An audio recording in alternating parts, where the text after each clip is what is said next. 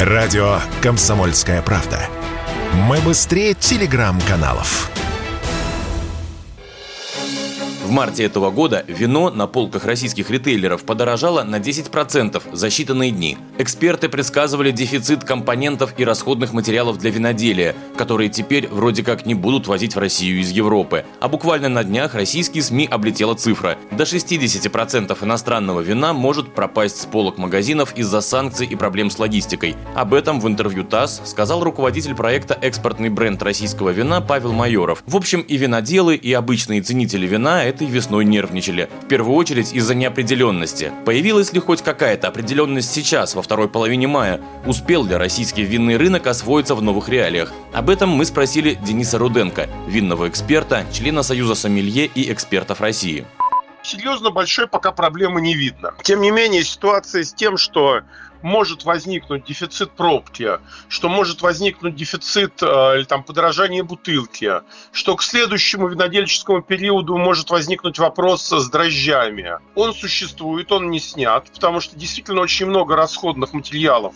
у нас импортного производства. К нашему большому счастью, есть как минимум полгода на то, чтобы попробовать отстроить новые логистические цепочки там, через Турцию, через Китай, через что угодно. Поэтому, скорее всего, э, каких-то катастрофических последствий на винодельческом рынке, ну вот пока, не во всяком случае, не видно.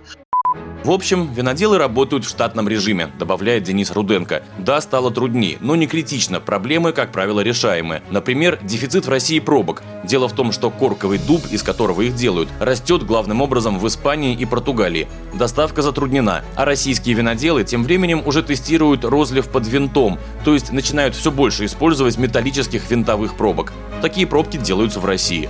Скоро их потребуется много, урожай 2021 года готов, разлит по емкостям и почти готов отправиться на полки магазинов, поближе к бутылкам, приехавшим из-за рубежа.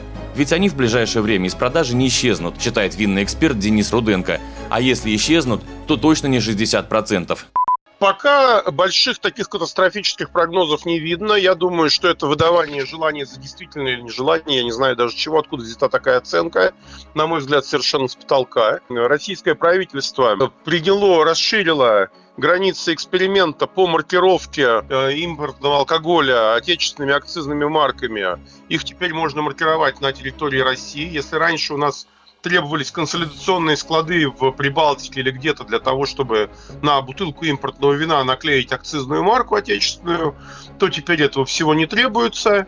Я знаю, что импортеры работают, да, со сложностями, с трудностями, но все работают. И никто не собирается не уходить с рынка ничего. Я не вижу, по какому случаю могло бы 60% импортного вина уйти с рынка. Добавлю, на фоне санкций из России ушли крупные алкогольные производители. Так, компания Diageo объявила о пристановке экспорта. Это бренды Guinness, Смирнов, White Horse. Аналогичные заявления сделали крупнейшие пивоварни из Чехии, датская пивоваренная компания Carlsberg и нидерландский концерн Heineken. Василий Кондрашов, Радио КП.